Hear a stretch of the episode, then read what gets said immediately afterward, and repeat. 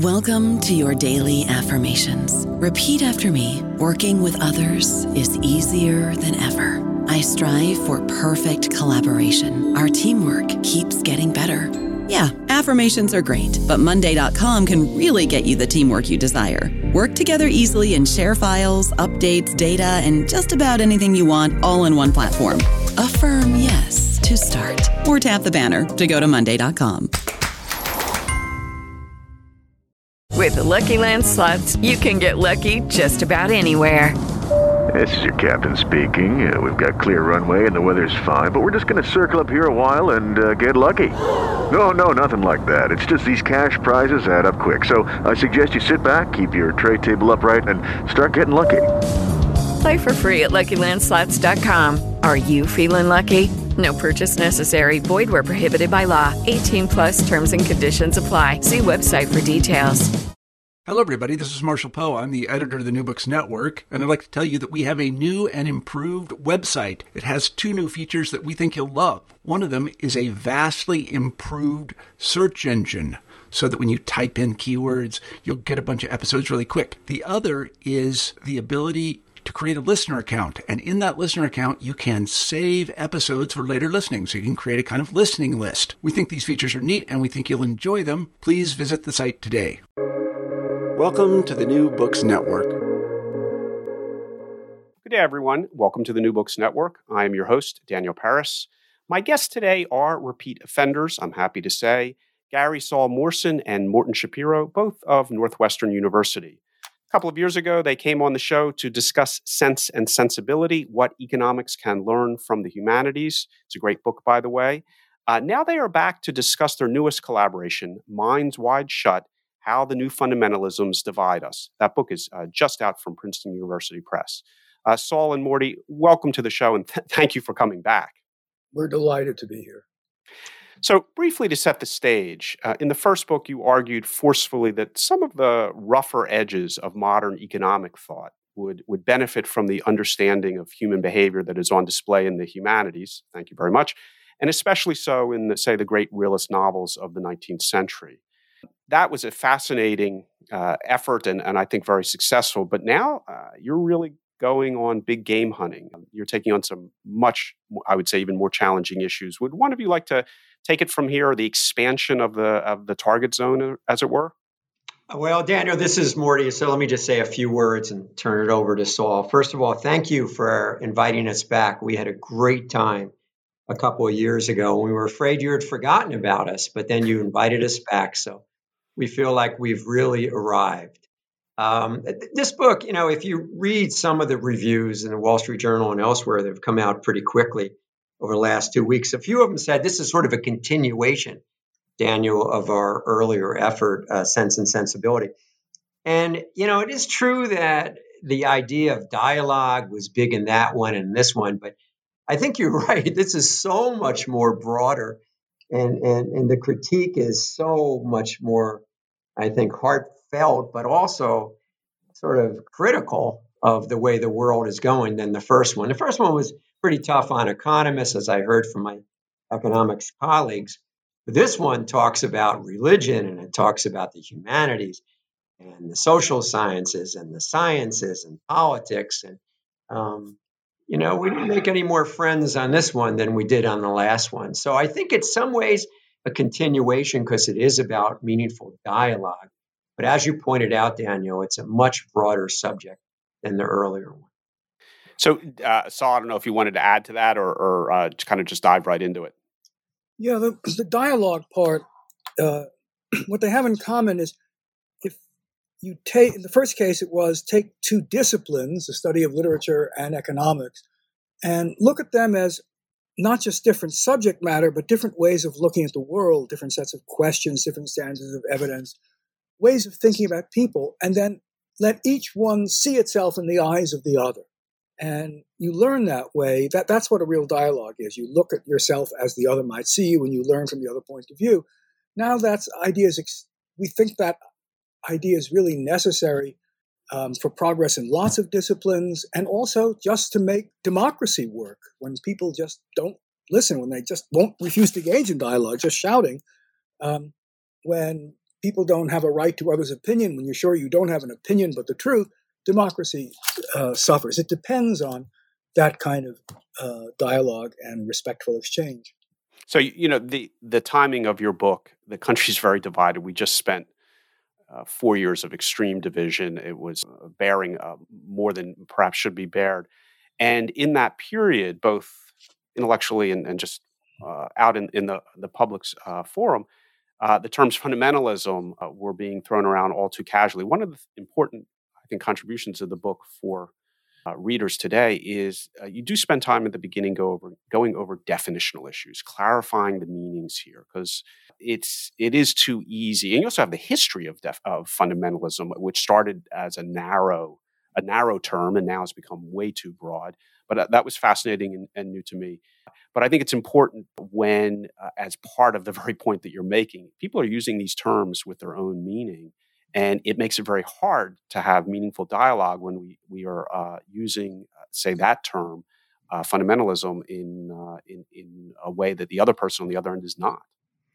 Well, Daniel, let, let me say a few words. And since Saul wrote that wonderful section about this is how we define fundamentalism, and he wrote that section about you just referred to about how it's changed over time from, you know, it's been around for 100 years for now, and, and Saul can talk a little bit about how it's evolved. But as you just alluded to, um, calling someone a fundamentalist means that you're, you know, anti-science, that you're stupid, that you're evil, that you don't believe in dialogue, and and it's become a catch-all for sort of everything that we don't like. And and a lot of authors have used it. We Saul argued in that chapter so brilliantly, it seems to me that you know a lot of authors just use it to you know, as a label for anything they don't like. And that's just is, you know, to use a word where it's convenient and, and not use it elsewhere, I think is a mistake. So, as you point out in, in the book, I, I, I, said to Saul, as I was writing the economics chapter and some other things, I said, Saul, you better really lay this out. And he really immersed himself for many months in looking at the literature. And he came up with a definition of fundamentalism that I think is pretty compelling, right, Saul? Well, what you know, this is kind of what um, uh, interested me from the time I started doing literature. I, I, was going to be a scientist at one point, and what struck me, and then in literature, people were very happy not just with vague definitions that could be more precise, but with, when convenient, picking one definition, and later in the same argument, picking another definition so that it would fit. Right, um, playing literally fast and loose. You know, tight and loose with um, with their terms, and that I mean you can't do that in science and mathematics. You have to define them very closely, and that's one thing the humanities could learn from you know the more precise um, disciplines. And I didn't want to do that, so I wanted. Okay, there are many different ways in which you could, depending on what purpose you have, whether you're doing the history of religion or, or something else, that you could say, this is what I mean by fundamentalism. But whatever meaning you pick, you have to stick with specify it at the beginning and then stick with it, or your thinking just becomes sloppy. And the, the alternative that you that you posit, and uh, you know, kind of the skipping the conclusion, though we won't get there yet, is assertion as opposed to the fundamentalist just laying down a diktat, and also dialogue, dialogue, dialogue. Uh, that that uh, returned to over and over again as the I'm not going to say the cure that suggests an illness, which is perhaps too strongly stated, but the, the a positive and productive response is dialogue. Uh, and you seem to be getting that and trying to get to that point in each of the the silos that you that you address. Well, that's exactly our our intent, Daniel. And and you know, I mean, I, I think it's important to realize, and maybe we'll talk about why do we think fundamentalism has arisen in this horrible way in so many different disparate fields. And then, as you just referred to, you know, what do we think is a solution to it? But, you know, to me, you know, recognizing our individual fundamentalisms is really important. And, and I, I think that's something that we had to grapple with as we wrote this book, Daniel, that, you know, you know, I defined, Saul could go back and define all the different characteristics of fundamentalism. For me, the most important one is really that you, if you believe something that is not open to contradiction, you know, um, if, if, Karl Popper, the great, obviously, you know, philosopher of science, said that everything you come up with should be refutable, right? Should be open to, you know, scrutiny with objective evidence. But there's certain things I know that I I believe where I'm a fundamentalist. I, there's nothing that's going to convince me certain things. And Saul admitted he has some too. And I think it's okay, Daniel, to have some degree of fundamentalism. Uh, one of the reviewers of the book said, you know, playing on the title Minds Wide Shut. And she said, you know, you, you don't want your minds wide shut, but you don't want your minds so wide open that your brain falls out. And I think that's a great line, right? So there's certain things that make us who we are, but you don't want most of your beliefs not, you know, to be completely resistant to objective truth. So hmm. I, I think understanding our own fundamentalism. I don't know what you would say yours are, Daniel. I'd be kind of curious to turn it around, but there's probably something. I, I know you studied Russian literature. Probably, maybe one of your fundamentalist truths for you is that no other literature, French, Italian, whatever, U.S., is as great as Russian literature, and that maybe that's what you believe, and that's okay. But if you believe everything in this fundamentalist way as we define it, you got a problem. Let's let's address some of the the silos that you do get to. And again, you you cannot you, both of you cannot be accused for for lack of uh, going after uh, big prey. The first one uh, is sort of the obvious one that is uh, politics and political fundamentalism, and you do a great job of identifying what we most of us who watch the news, read the paper, you know, and all too casually use the term political fundamentalists of various stripes around the world, and then trying to to deconstruct or, or uh, unpack political fundamentalism so that we can get to some sort of dialogue. Do you want to provide some of the kind of the highlights there of that challenge? So why don't you go first? No, you go first on this this one Morty. Um, well, you know, I, as you know from being a student of the former Soviet Union, Daniel, revolutions devour their own children, right? Yes, they uh, do. Uh, although, that, of course, that's the French Revolution too. But you know, I, I mean, I, I, you know, one of the more amazing and upsetting parts of the insurrection in the Capitol on January 6th, one of the darkest days any of us have ever lived through, was, you know, the far right calling to not just hold Mike Pence, who's a very conservative vice president, as anybody knows, by absolute or historical terms, um, not just hold him accountable, but murder him. I mean, there is one ultra conservative politician, proudly so, but not good enough for the insurrectionists who literally wanted him dead.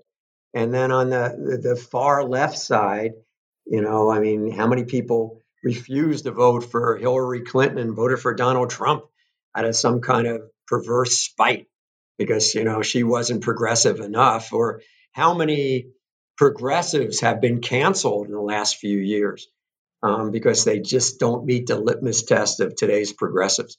So uh, the revolution devouring its own, I speak, I think, speaks to the political world in which we live. Saul? Yeah, I mean, course, I am also a student of the Soviet Union, and one thing that's clear to me is that if you decide that some groups don't have the right to speak, you, no matter how bad you think those people are, you have to realize that once that principle is established, it will be there forever and bad people will be using it soon enough, and there'll be no way of protesting because protest won't be allowed. You're, you're opening, you know, you're, no matter how, for some really short term joy of suppressing somebody, you are, you know, you, probably your own head will be on the block just the way, you know, the many of those people in the French Revolution, the Girondists, uh, or, or in the Russian Revolution, you know, Mensheviks and uh, other Bolsheviks got their heads chopped off very, very rapidly um, it doesn't stop. You think you can control it, but you will be the victim of it. And there's no turning back. You can't try it. And then that, that's the whole point of a democracy. If something doesn't work, you can be voted out of office. Once you've controlled discourse so that nobody can say anything different, you can't be voted out of office and it's there forever. And I, I think uh, uh, Saul, both in our experience and your, my experience and yours, of familiarity with Soviet history, it's it, it makes it all the more frightening because the consequences were so high. You you devote plenty of space, though one could argue you could devote even more to Arthur Koestler's uh, Darkness at Noon, his kind of evocation of Bukharin's confession to crimes he did not commit, but which he comes to the conclusion logically, the logic of the revolution eating its own children, that he needs to commit to those and suffer the death penalty for it for the greater good of the revolution. And it's it's a, a you know a, piece of work that students of, of 20th century European history encounter, but it's unfortunately still fresh this uh, today, and, and you guys do a, a very good job in, in bringing that back out. I'm sorry to say. And as you say, you know, it, there's no limit to how bad it can get. You know, in, in, the Soviet Union, it led to you know gulags where people working at 70 degrees below zero, million, tens of millions of people killing. But no, but there was no way to protest it. There's no way to make it known.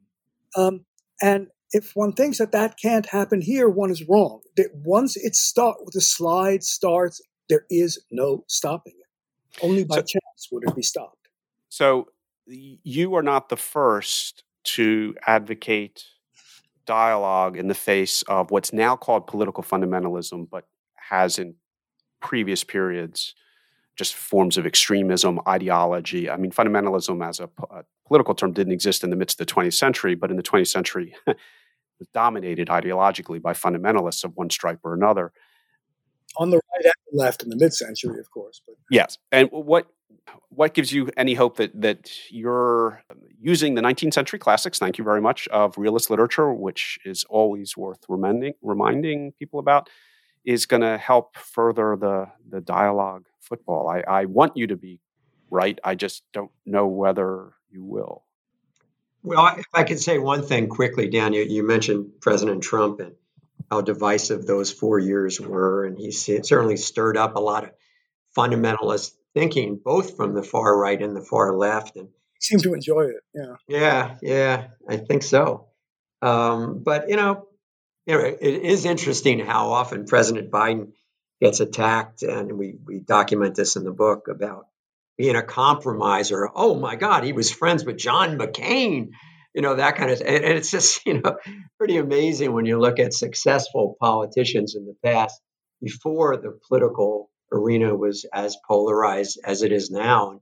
They took great pride about reaching across the aisle, and you know, I mean, you go back to you know the friendship from George McGovern and and Barry Goldwater, talk about strange bedfellows. It doesn't mean you have to agree with them ideologically, but it doesn't hurt to respect them a little bit. And that's what a lot of this book's about.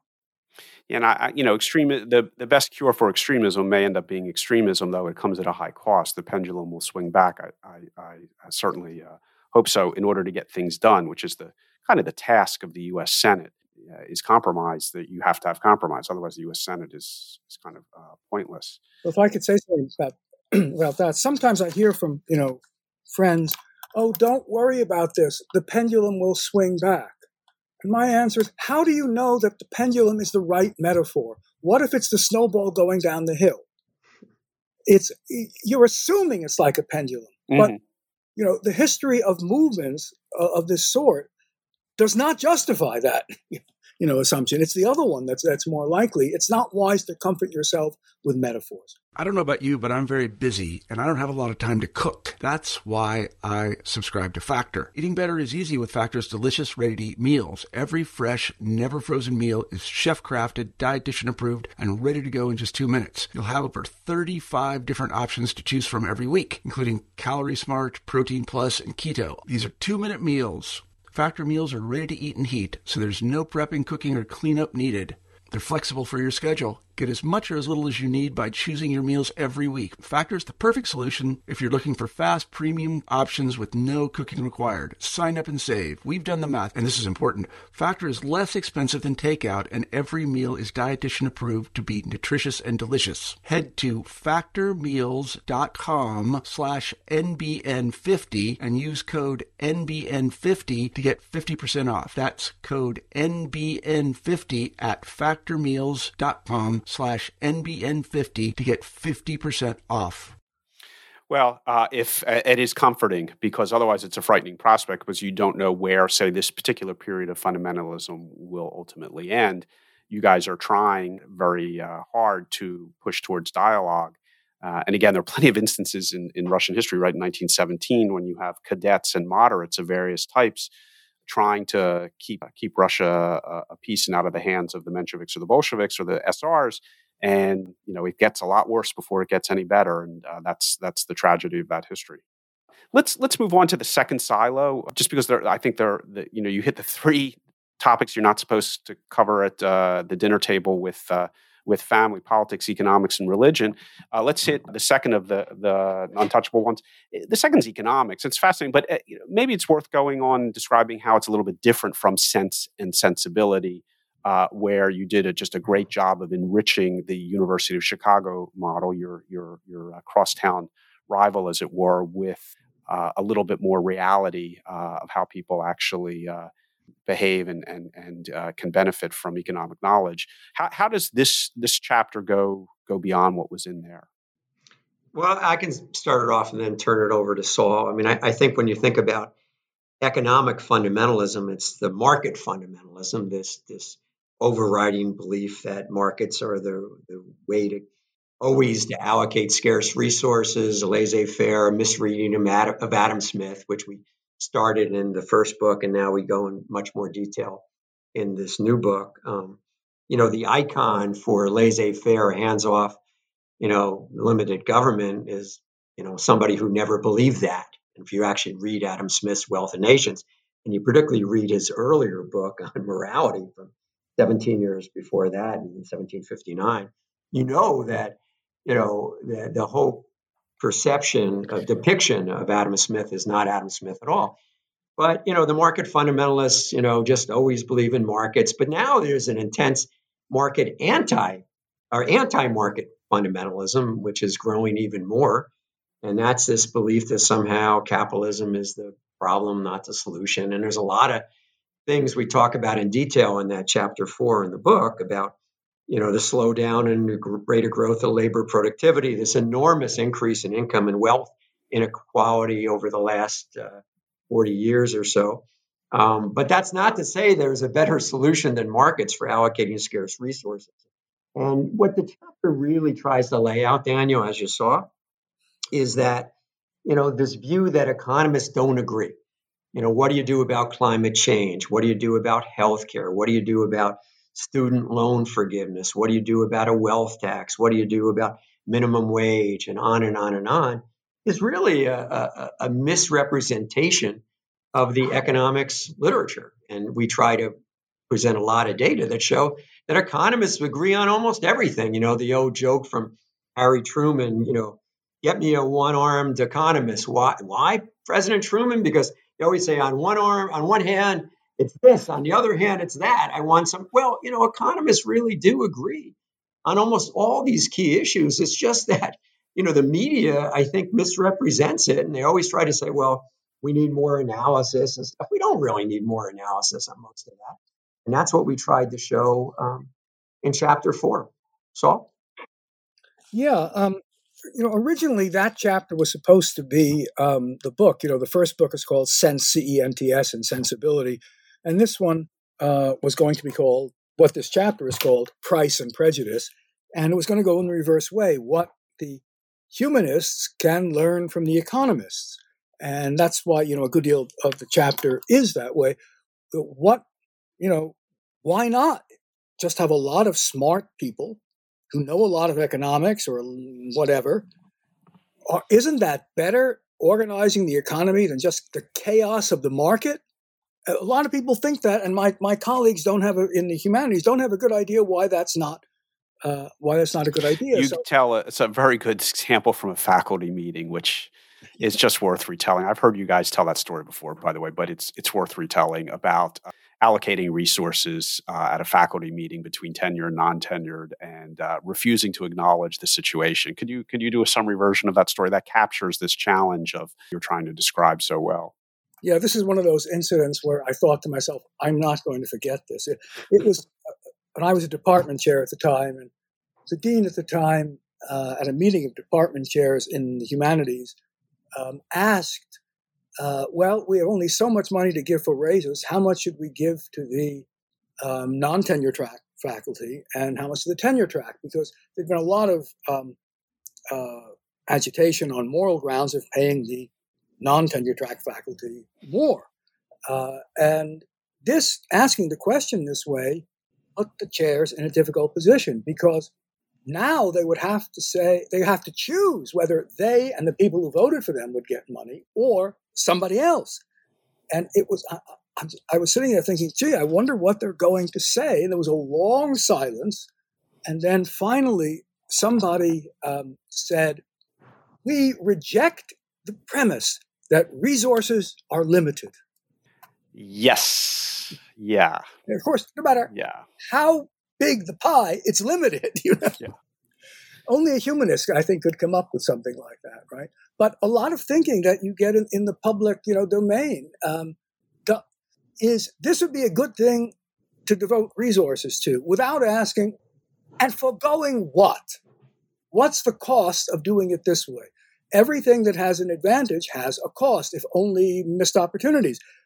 If anyone who tells you the advantages without specifying the cost and arguing that the advantages outweigh the cost is not being honest. So you've you, the, in the first book, it's uh, the benefit of one to the other. In in this chapter, the reason people should not skip over it who read the first book is that it's the benefit of the other to to the one that is the benefit to the humanities of having at least a little bit of an economic sensibility.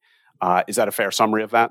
Yeah, that's right. I mean, you know, I, you know, this these books came out of this course that Morty and I teach, and I have learned so much economics in it. I thought I knew a little bit, but I didn't. Uh, and uh, you know, I'd love to get that basic knowledge. Um, trade-offs being a key, one of the key concepts, um, more widely circulated. There's also a nice little book from Mihir Desai, who you may know of at Harvard Business School, who also does uh, a, a, nice a nice effort to try to bring those two together. I think that, a book. Yeah, and he, he was also a guest on the show. So now we're, we're to the main event. Politics was definitely a, a warm up. Uh, economics maybe a uh, an entr'acte, but uh, you do take on in the longest chapter, and I'm going to say the hardest chapter, and perhaps the hardest sell, uh, religion and fundamentalism in religion. And people, I think, understand, even political fundamentalists understand that there are other political structures, histories of other political structures, and virtues to other political structures. And I think you can get from political fundamentalism to assertion and dialogue easier, maybe easier. Again, last four years has been hard, but easier in politics and, and in economics. But boy, do you have your work cut out for you in the religion in, in the religion chapter. I I struggled with I was kind of rooting for you in the sense of agreeing, yeah, those are good points being made on the politics side and on the economic side. And as I read the religion chapter, which I think everyone should look at really, really closely, it's a, it's a very significant piece of scholarship in trying to do this. It's it's a very hard sell, and I, I'm kind of curious to see what some of the other reviewers or what other feedback you've gotten from taking on what is, you know, in many guises takes on an, an extreme absolute form. Gee, I don't think of religion as necessarily that way. There is certainly a lot of religion that way, but um, you know, I, I also know a lot of theology which acknowledges that we simply do not know a great deal about God or the divine. We're in guessing. This is why we had that section between Luther and Erasmus in the book. That's what yes. Erasmus was very much about that. And it's a great, great, great dialogue. There's yeah. a great deal of religion that isn't fundamentalist. I think it's a mistake to say, you know, religion is all fundamentalist. I, you know, it's. I think only at the extremes is it is, is it is it that way, right? I think today it's more likely to go the other way and just say, let's make it mean whatever we like, ourselves in the mirror, you know.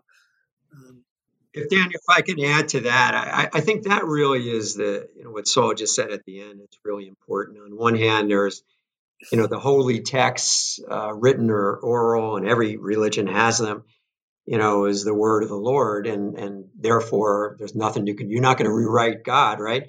On the other hand, uh, many faiths over the course of the last century or at least half century have moved into the relativist camp i think daniel and that yeah you know it is what you you know you, you pick and choose and you know you take what fits contemporary mores and etc and what we argue is is closer to the former than the latter uh, we argue in the that chapter that you, want your holy text not to be in colloquial language, for example, you, you never make any changes, then you know that's probably wrong too. So I mean, it's sort of like the uh, First Amendment, I would say, Daniel. You know, he's just, you better have a really good reason to stifle free speech. Well, here I would say if, if you're going to rewrite the holy text for contemporary standards, you better be think long and hard before you do it. And we have some instances in the book, particularly uh, Leviticus, about the prohibition against homosexuality. Why we think that comes from a particular time and place that isn't relevant for today versus other parts of the holy text. Now, neither of us are theologians, Daniel, and to be honest, uh, the very last moment after reading some of the referee reports, we actually, it's already a pretty long, complicated book with 511 footnotes. Uh, and we thought about getting rid of that chapter, and then we decided that we would keep it. But I think you're right; it's going to be the most controversial. I, I, I you know, Saul knows Russian literature. I don't. They're not going to argue all that much about his interpretation of Tolstoy and Dostoevsky. I'm, I'm a longtime economist. They're not going to, you know, question my analysis of the empirical literature on the minimum wage. But you better believe they're going to challenge every aspect to our religion chapter, Daniel. So yeah. maybe, I don't know. But, you know, I think, I don't, so I think you wanted to keep it in. I, I happen to be a person of faith. is really near and dear to my heart as an observant too. But, you know, I, I was fine to kick the whole chapter out, chapter five, make the book a little shorter. But Saul was convinced it had, you know, it certainly is it, it, resonates with the other parts of the book in terms of the rise of fundamentalism, what are possible solutions, but it is a field outside of our comfort zone. Du- duly noted. But the other point I thought was really fascinating was about the the point that you make, which I think is worth repeating, is the the, the da- not the danger, but the kind of dilution effect of modernizing religious language that it loses some of its impact. You guys want to summarize that? Because I thought I thought it was a fascinating point, and how the King James version of the Bible stands up very, very well against uh, more modern versions as a consequence.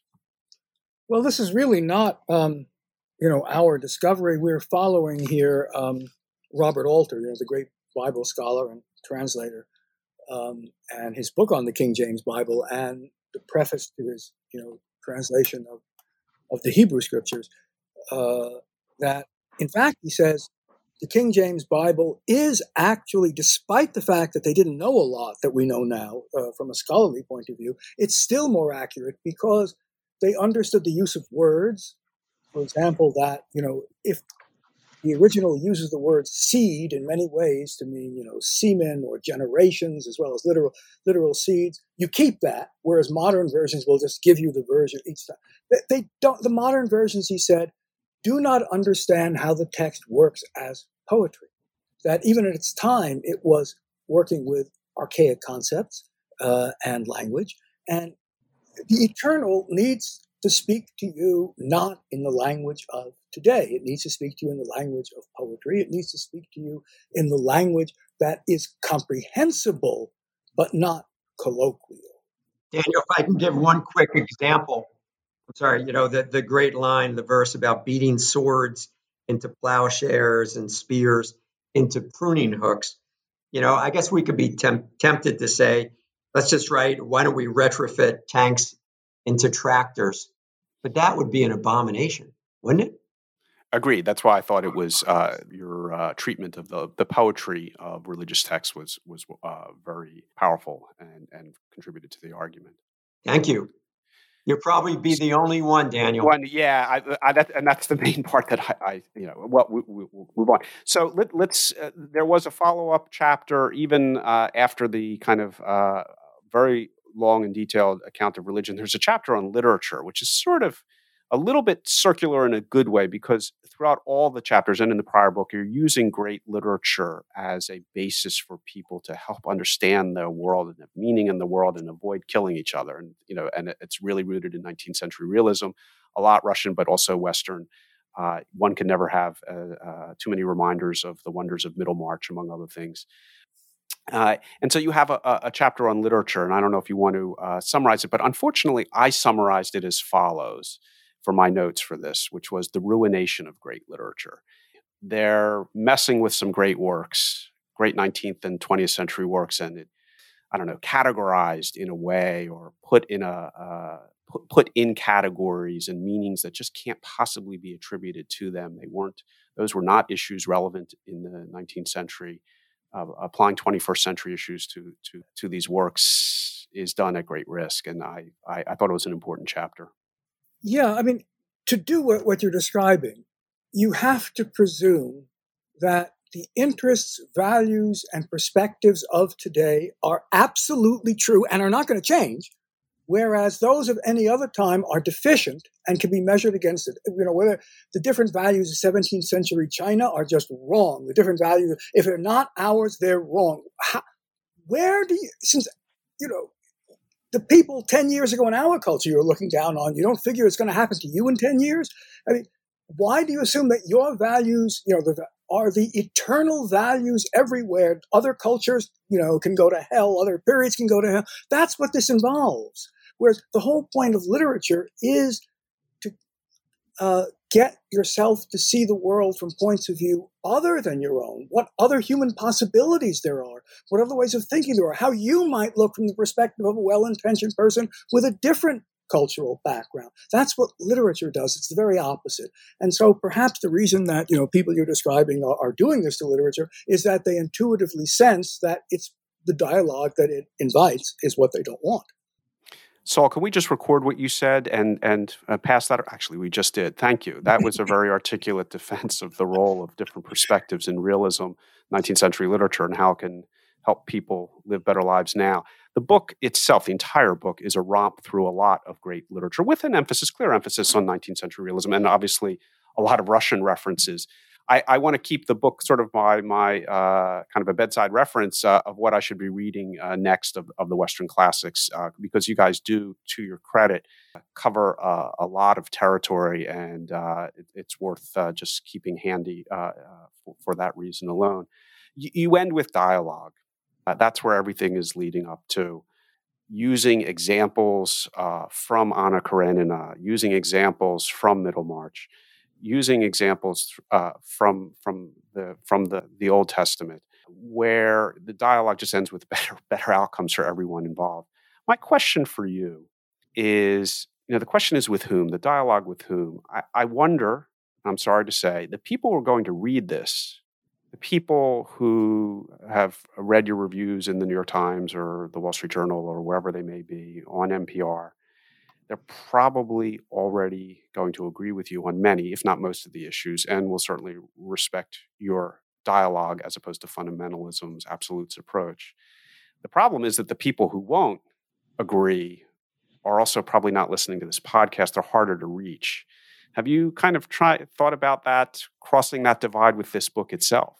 Well, Daniel, let me take the first shot because one of the reviews said something similar that the people who read it are probably not the people who need to read it. But I, am not sure that's true. That's why I said before, recognizing the fundamentalism in each of us is really important. And I think a lot of people who do read books and listen to NPR and these kinds of things need to look themselves in the mirror and say, you know, is it all the people I hate or is it me as well?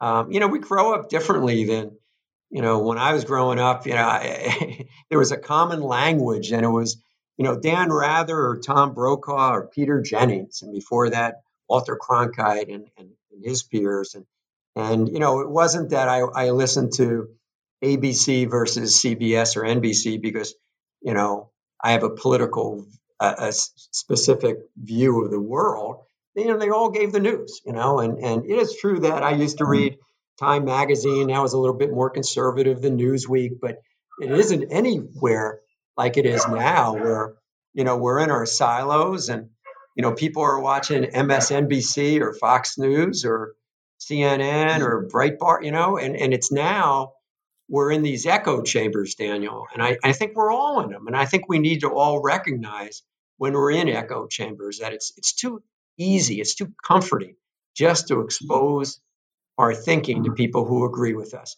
And that's for everybody, not just the people who don't read a lot of books.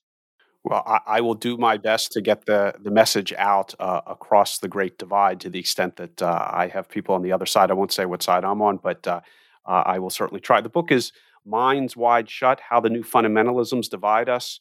Gary Saul Morson and Morton Schapiro, thank you so much for being on the show. It's uh, wonderful to have you back and with such a, a, really stimulating and important uh, work. Thank you again. Thank you so much for having us. You know, Daniel, it's a great pleasure to be back. I, I, I just listened to the uh, podcast you put out from last week with the authors of Financial Bubbles. And Daniel, I was struck how you said that they're going to read that book along with Charles Mackay's Madness of Crowds. You think anyone's going to read our book in 20 years? Uh, or 100 years later. Let's say I certainly hope so. I absolutely hope so. I'm rooting for you guys. I will take that. Thank you so much, my friend. Thank you. Take care.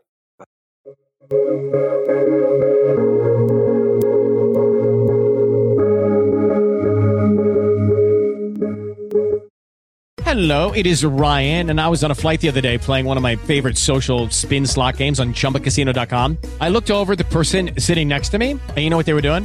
They were also playing Chumba Casino. Coincidence? I think not. Everybody's loving having fun with it. Chumba Casino is home to hundreds of casino style games that you can play for free anytime, anywhere, even at 30,000 feet. So sign up now at chumbacasino.com to claim your free welcome bonus. That's chumbacasino.com and live the Chumba life. No purchase necessary. VGW. Void prohibited by law. See terms and conditions. 18 plus.